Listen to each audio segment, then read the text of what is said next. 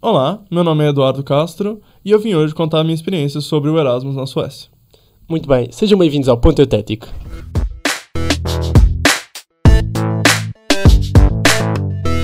Sejam bem-vindos ao Ponto Eutético, o podcast que é chamado a receber o Prémio Nobel e só quer saber do que é que ele é feito.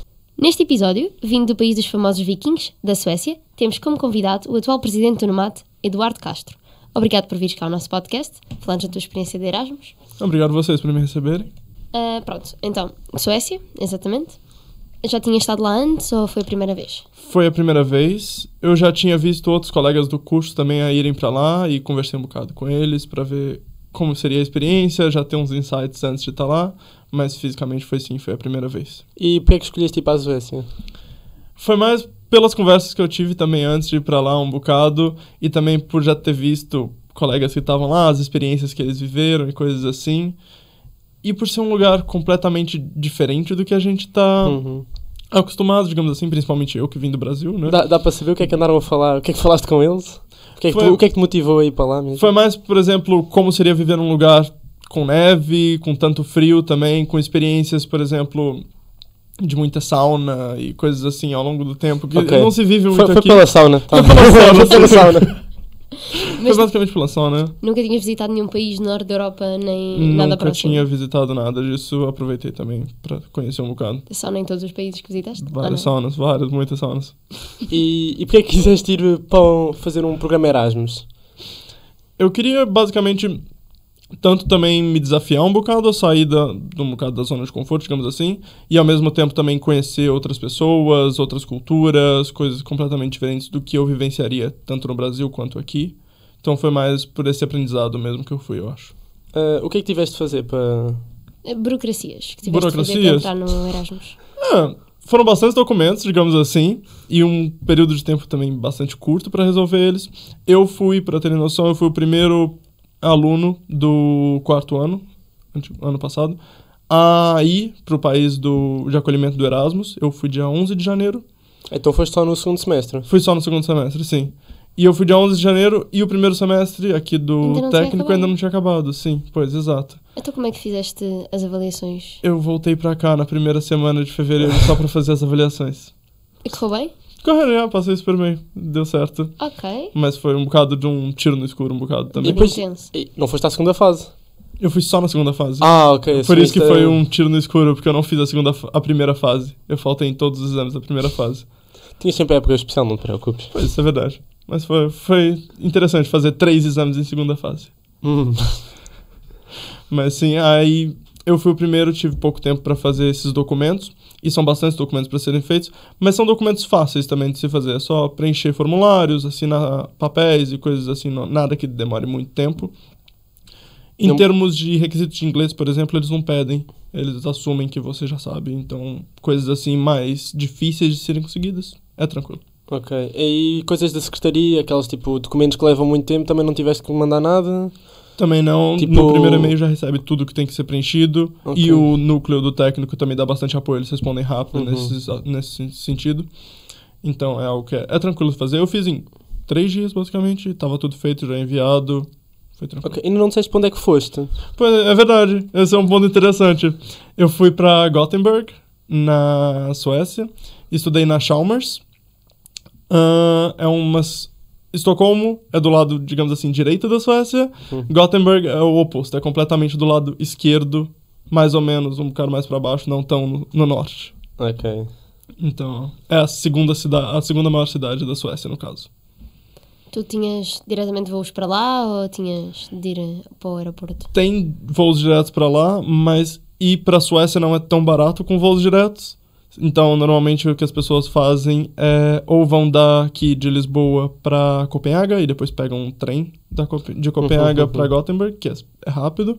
Ou também, no meu caso que eu fiz, eu fui pra Lisboa pra Alemanha e de Frankfurt eu fui pra Gothenburg, que foi interessante também que eu conheci um dos meus amigos que eu fiz em Frankfurt, que ele tava, ele pegou o mesmo voo que eu e depois ele fez ainda as mesmas cadeiras que eu na Suécia também. Então a gente se conheceu no aeroporto de Muita Frankfurt. coincidência. Foi, pior que foi. Ah, além da cidade onde estavas, foste visitaste mais algum sítio da Suécia ou ficaste só quietinho? Eu visitei bastante lugares. Uma das coisas que eu tinha em mente quando eu fui fazer Erasmus era. Eu queria basicamente metade, 50% focar assim, em estudos, na faculdade, vivenciar essa experiência acadêmica, mas eu também queria conhecer bastante os locais lá, porque, como eu disse, é um lugar diferente do que a gente está acostumado aqui, eu queria vivenciar isso. Dentro da Suécia, eu conheci também Helsingborg, que é uma cidade mais no sul, fica perto de Copenhague. E eu também viajei para o norte da Suécia. Foi uma das melhores viagens que eu fiz na minha vida, completamente diferente de tudo que eu já vivenciei. Apanhaste um, um comboio e foste. Eu fui de avião. Fui, o comboio demorava muito. Eu fui de avião, que era mais rapidinho.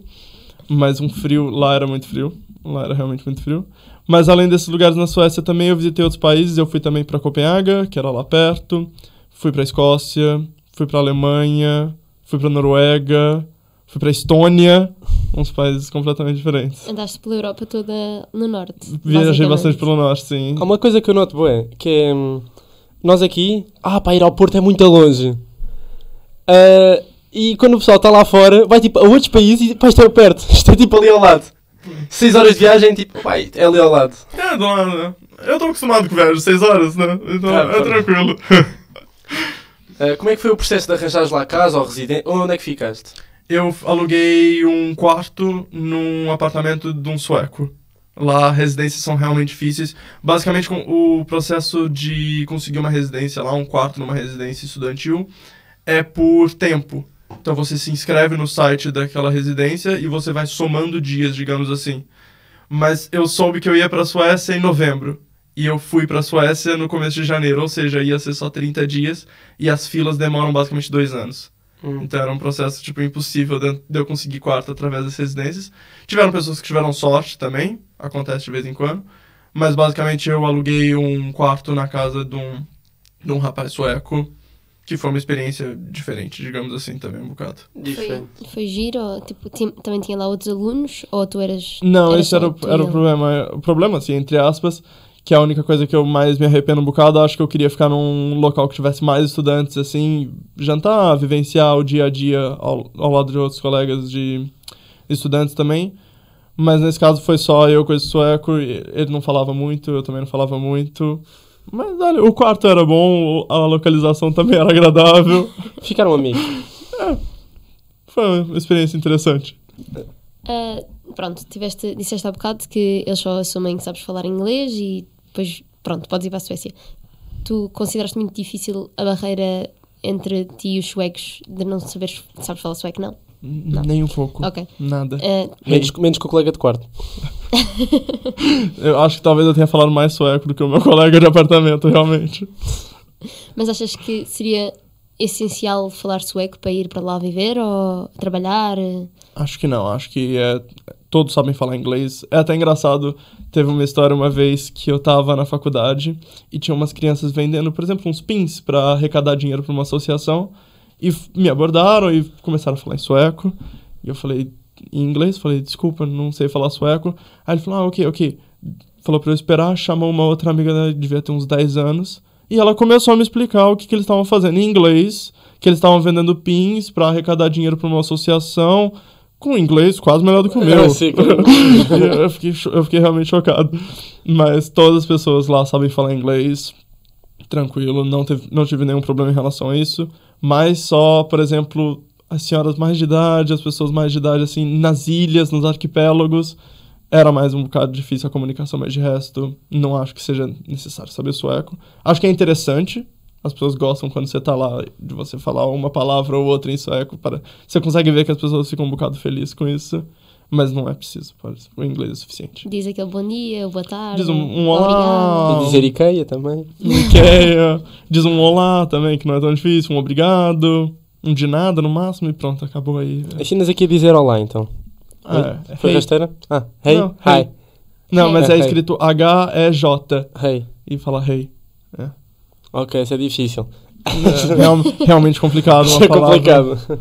real- palavra difícil. Eh, Quais é que foi as maiores diferenças culturais que notaste entre cá e lá? Diferenças culturais. Acho que as pessoas lá são um bocado mais na delas, assim, são mais low type, um bocado. Uhum. Mas também não são as pessoas que eu conversei, eu conversei um bocado pouco com sueco, vou ser sincero. Uma das coisas que eu fiz muito foi conviver com alunos internacionais. Então eu estava sempre rodeado de pessoas de, da Alemanha, da Holanda, da França, da Espanha, de Portugal um bocado, mas eu acho que todos nós meio que separamos um bocado em grupo, que a gente não queria ficar sempre com as mesmas pessoas de Portugal, que a gente já encontraria aqui, e queria praticar um bocado inglês também, que foi uma das coisas que, que eu quis ir para lá fazer. Então, acho que com os suecos que eu falei, eu devo ter falado com 5, 6, durante seis meses. Mas pelos que eu vi, eles não tinham o primeiro contato de vir falar com a gente. Mas depois que você começava a conversar com eles, explicava qualquer coisa para fazer algum trabalho, ou mesmo numa festa que eles estejam no mesmo grupo que você, você conversa, eles são simpáticos. Mas acho que é mais difícil criar uma relação de amizade, um bocado assim. Era basicamente um conhecido, alguma coisa assim. Aqui sinto que é mais aberto, as pessoas são mais espontâneas também, um bocado assim, Uhum. são mais acolhedoras. Pronto, já estamos a chegar a uma conclusão. Episódio após episódio, que o pessoal do nórdico, nórdico é assim mais, mais frio. Eles são. É igual o clima. É igual ao clima. Não. Eles são mais fechados. Afinal, o clima reflete muito a Ah, personalidade das Com pessoas. certeza, olha, com certeza. Isso é verdade. Ah, em termos ah, culturais, por exemplo, de convívios, como é que é diferente de, de cá? Eles gostam, eles saem bastante também durante as noites, assim, eles bebem bastante também, é impressionante. Ah, acho que deve ser pra aquecer um bocado, porque é muito frio. Mas eu saí algumas vezes também, as, as discotecas são um bocado diferentes daqui, principalmente estilo de música, são muito eletrônicos e coisas assim. Mas, yeah, eles bebem o mesmo nível de um jantar de curso, sim. É uma coisa- Num dia. Num dia, assim, depois Ah, ok. de novo. E depois do dia seguir vão outra vez? seguir. e depois Exato, no é. dia vão outra Começam vez? que às nove.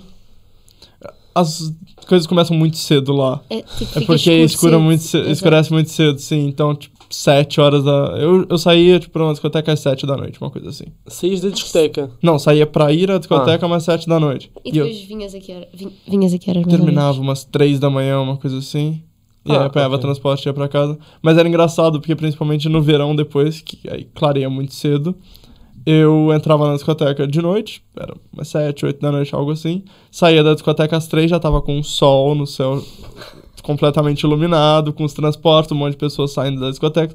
Parecia que era um meio-dia, uma coisa assim, era, era realmente esquisito. Ah, o que é que achaste que a Suécia tem melhor em comparação a Portugal? E vice-versa. E vice-versa, olha. Acho que lá eles são muito organizados. Eu gostei muito dos transportes também. Acho que os transportes eles quase nunca falhavam, só se tivesse muita, muita neve, uma coisa assim, eles atrasavam um bocado. Mas passava também depois de um tempo. Ah, que é pior um bocado. Acho que é essa coisa que eu falei um bocado mais da aproximação também, da, do acolhimento. Acho que aqui as pessoas são mais acolhedoras, te recebem melhor. Lá você meio que tem que ir um bocado falar com a pessoa, tem que dar o primeiro passo sempre. E às vezes acaba cansando um bocado. Mas, como eu disse, também são simpáticos depois de um tempo. Nunca, pá, isto é estranho, um brasileiro a dizer que é cansativo ser social. Cansa depois de um tempo. can- Na primeira semana que eu tive lá, que é quando você tá começando tipo, a conhecer as pessoas e essas coisas, essas cenas, eu devo ter falado com umas quase 200 pessoas. Cansa. Cansa. Você tá, num, você tá num bar bebendo com as pessoas, aí você tá num grupo, aí depois você troca pra outro grupo que tem outras pessoas, você tem que se apresentar de novo, faz a mesma apresentação. Depois de duas horas falando a mesma apresentação pra 150 pessoas. Cansa. eu chegava em casa exausto. e bêbado. Em termos de gastronomia, o que é que é bastante diferente de cá? Lá, o, Ah, Por exemplo, também tu és brasileiro, também se calhar tens diferença para Portugal e para o Brasil. tem um bocado, mas aqui basicamente já cozinho um bocado o que eu Exato. cozinho lá no Brasil, um bocado também. Lá eu não tinha tanto essa, esse costume de cozinhar, eu basicamente saía, ou eu almoçava na faculdade, que tinha um serviço de, por exemplo, você pegava a sua própria comida, enrolava num saco e depois você podia comer onde você quisesse, não era com mesas e coisas dentro da própria cantina. Ah, lá o prato principal deles são as almôndegas. Aquela Uhum. comida, não sei se já foram no Ikea, já foram no Ikea. Sim. Aquelas exatamente, almôndegas do as Ikea são os pra- é o prato principal deles. E eles têm também, parece, de sobremesa, eles parecem tipo um sonho, uma coisa assim daqui que seria. Que eu esqueci o nome, não lembro como chama. Mas que eles comem e tem um dia específico do ano, que é o dia que basicamente é pra você comer muito e O que eles O quê? comem. Essa sobremesa típica que eu já não lembro, que parece um sonho. É igualzinho. Ok. Então depois há um dia do ano em que eles comem imenso disso. Sim, é, tem um dia que você tem que comer um desse pelo menos. Obrigatoriamente, sim. É o dia disso, basicamente. E era o dia que tava com desconto pra isso em todos os lugares que eu fosse.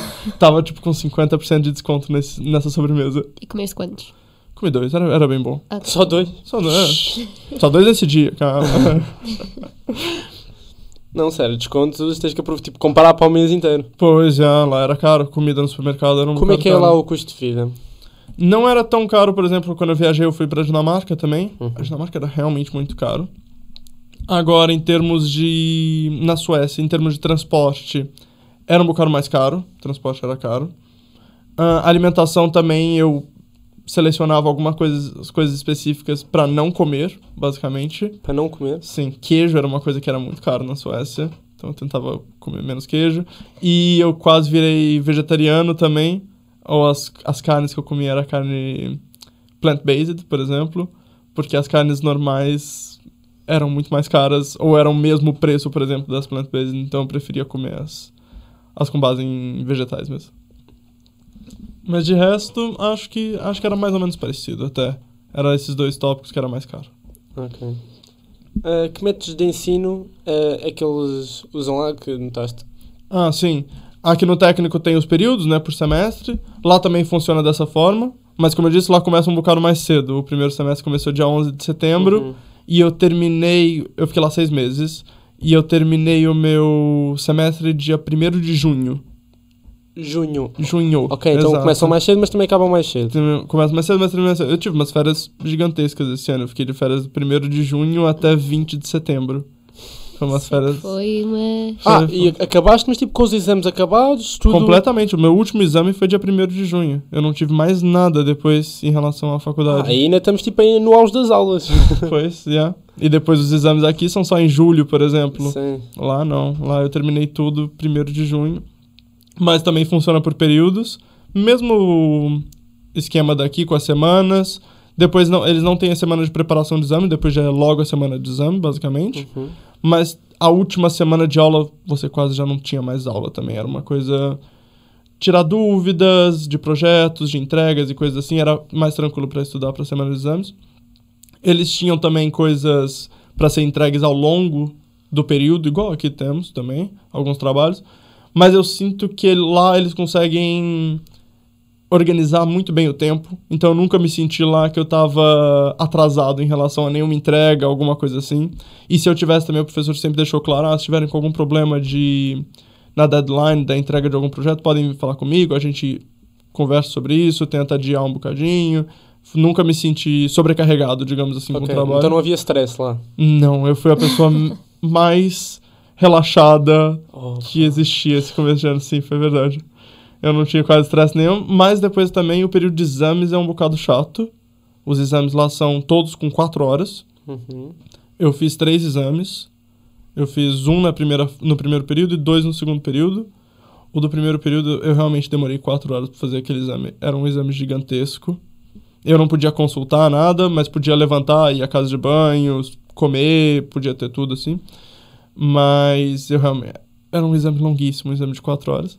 Agora, os do segundo período já foram exames mais tranquilos. Eu fiz em uma hora, uma hora e meia, e depois eu Tinhas quatro. e tinha quatro horas, exato. Foi um exame super tranquilo de ser feito. Mas foram os dois no mesmo dia. Ah, que isso foi um bocado chato. Eu fiz um no período da manhã e um no período da tarde. eu não aguentava fazer um exame numa hora e depois ter tipo mais três sem fazer nada. Mas você pode levantar e ir embora. Ah, ok. Então, Pá, mas imagina, eu gosto de ficar tipo até ao fim para tipo. Esquece, é. ficar ao Você vai sempre pensar, será que falta alguma É coisa? isso, será é que eu isso. podia melhorar? É. Mas esquece, três horas a pensar nisso, está uma pessoa em louco. Até Pois se é. calhar estavas um bocadinho estressado para esse dia, que não sabias que eles eram curtos. É Esse isso. dia eu achei que eu ia morrer. Eu tinha três energéticos na minha. Pois, na minha oito horas de mochila. exame. porque eram oito horas de exame, depois com uma hora de almoço só. É, foi um dia puxado. Afinal, Afinal foi muito mais tranquilo. Afinal, é exato. E depois eu saí. Passa a já... trabalhar tipo duas horas por dia, num dia, mesmo bom. Yeah, foi, foi super de boa.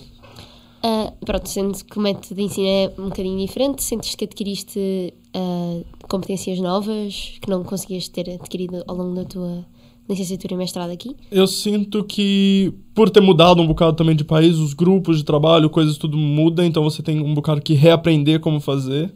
Então, por exemplo, ferramentas que eu não utilizaria aqui, que eu passei a utilizar lá, coisas assim. Por exemplo, também eu faço trabalhos em Word, então eu aprendi a usar o LaTeX um bocadinho para fazer alguns trabalhos. Você muda um bocado o grupo, muda o método de, de trabalho daquele, daquele relatório, por exemplo. Mas, além disso também, como é... O Erasmus você tem que fazer as equivalências das cadeiras aqui, mas não necessariamente fazer as mesmas cadeiras igualzinhas que você faria aqui. Então, por exemplo, alguma coisa mais relacionada com cerâmicos, técnicas de produção. Eu fiz uma cadeira, por exemplo, de semicondutores, que também são cerâmicos, mas não é realmente a mesma cadeira. Desculpa. Ah, então, basicamente, eu aprendi algumas coisas também que eu não aprenderia aqui, sinto isso. E depois também, visto com outros colegas que eu tive, por exemplo, eles não tiveram algumas cadeiras mais focadas nessa área, mas tiveram mais focadas em biomateriais, por exemplo, e também alguma coisa mais focada em biologia, até um bocado mais afastado de materiais, que eu não tenho base nenhuma disso, então acho que você acaba evoluindo em diferentes caminhos, assim, de acordo com o seu Erasmus. Achas que as cadeiras são muito. O que se dá cá e o que se dá lá é muito diferente ou.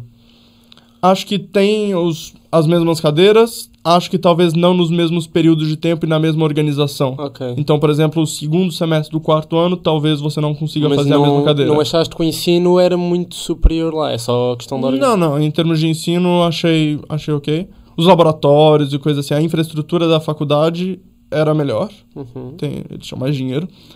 Ah, por exemplo, tinha na minha faculdade, te- tinha uma clean room, que é tipo aqueles locais onde fazem experimentos sem sujeira no ar e não sei o que, com poucas que as pessoas se vestem inteiras de branco para entrar. Eu, Para não haver contaminação para não haver nenhuma. contaminação nenhuma no ar, tem dezenas de partículas no ar, ou centenas, alguma coisa assim, que na vida real teria tipo, milhões e coisas assim.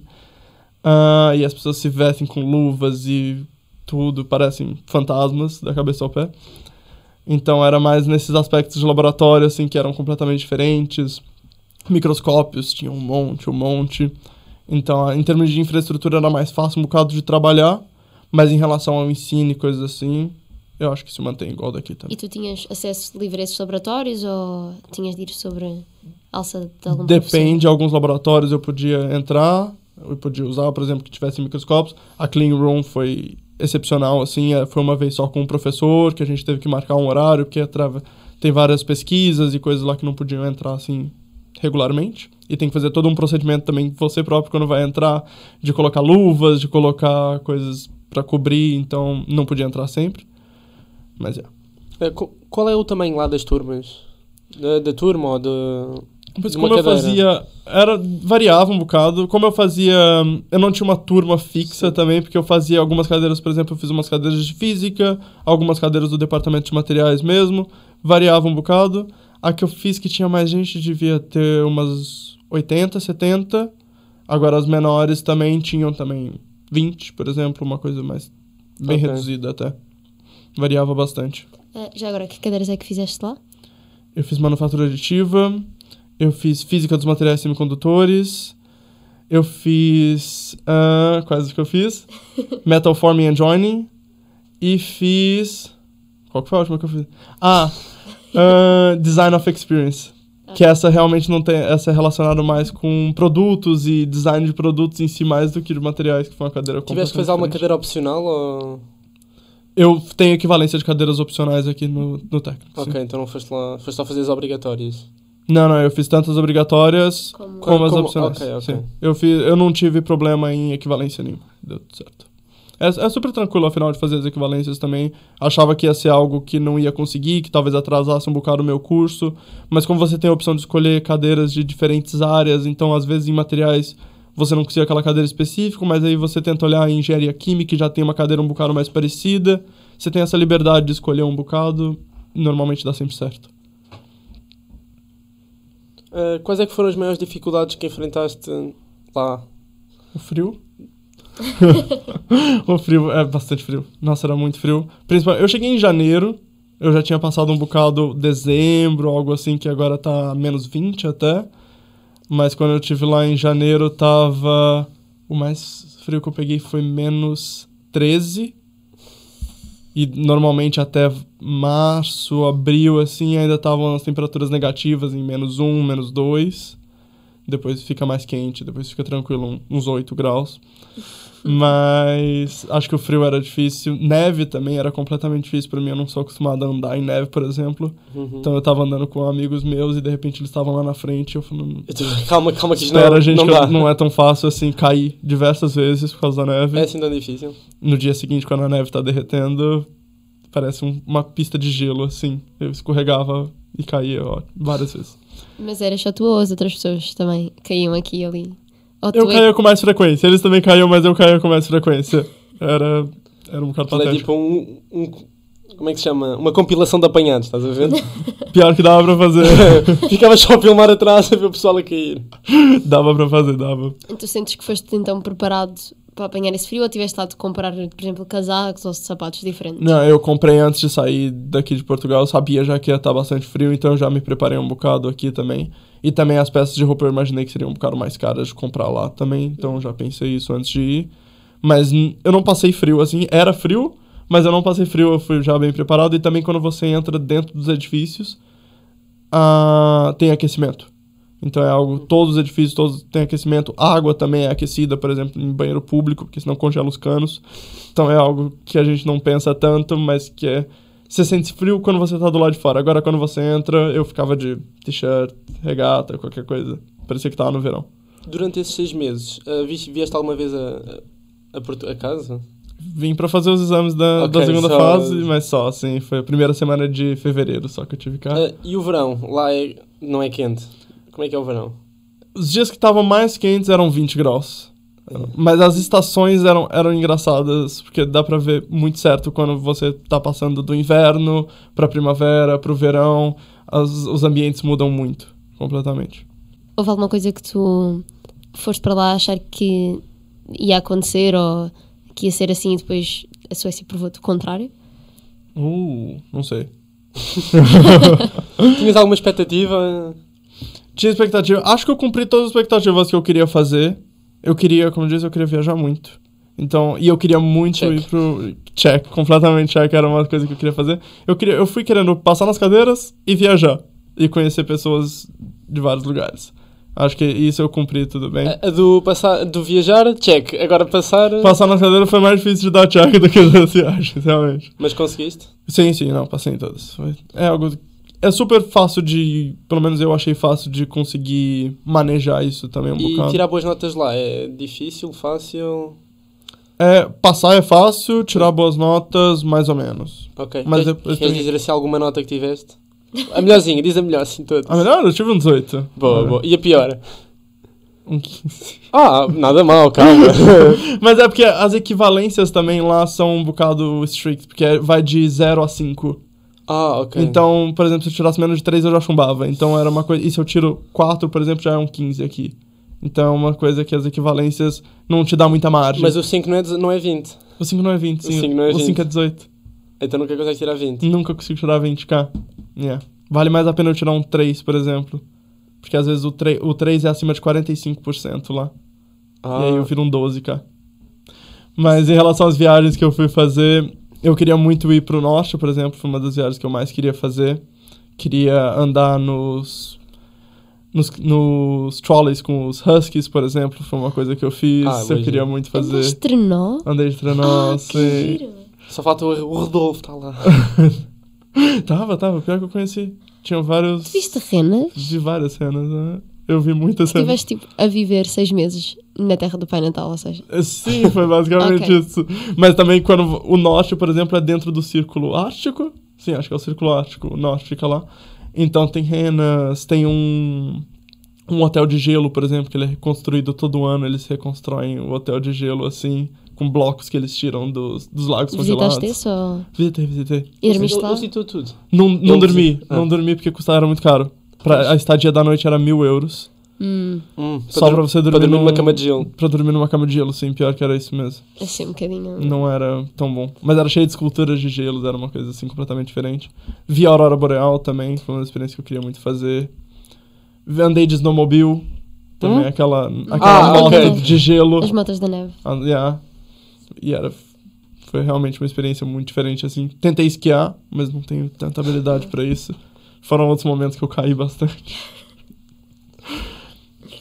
E tiveste assim alguma, alguma história diferente, momentos memoráveis durante a tua experiência de Erasmus? Uma que só possa ter acontecido na, na Suécia. Uma que só possa ter acontecido na Suécia. Acho que eles lá são muito conectados, digamos, com a natureza e com saunas também. É meio Ah, ok. que- Tínhamos, tínhamos à sauna. Voltamos pra sauna, Tínhamos sério. voltado pra sauna. Voltamos pra sauna. Mas lá eles adoram fazer, por exemplo, hikings e coisas assim. Eles param de trabalhar às quatro da tarde lá. É algo. Depois das quatro ninguém mais E trabalha. começam... Começam umas nove.